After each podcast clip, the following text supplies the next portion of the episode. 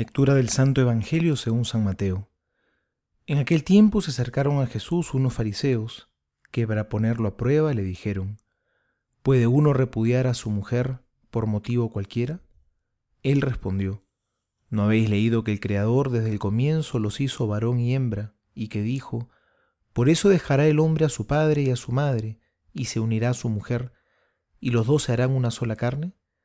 De manera que ya no son dos, sino una sola carne. Pues bien, lo que Dios unió, que no lo separe el hombre. Dícenle, pues ¿por qué Moisés prescribió dar acta de divorcio y repudiarla? Díceles, Moisés, teniendo en cuenta la dureza de vuestro corazón, os permitió repudiar a vuestras mujeres. Pero al principio no fue así. Ahora bien, os digo que quien repudia a su mujer, no por fornicación, y se case con otra, comete adulterio.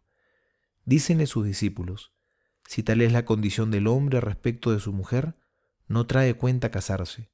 Pero él les dijo, no todos entienden este lenguaje, sino aquellos a quienes se les ha concedido, porque hay eunucos que nacieron así del seno materno, y hay eunucos que se hicieron tales a sí mismos por el reino de los cielos. Quien puede entender, que entienda.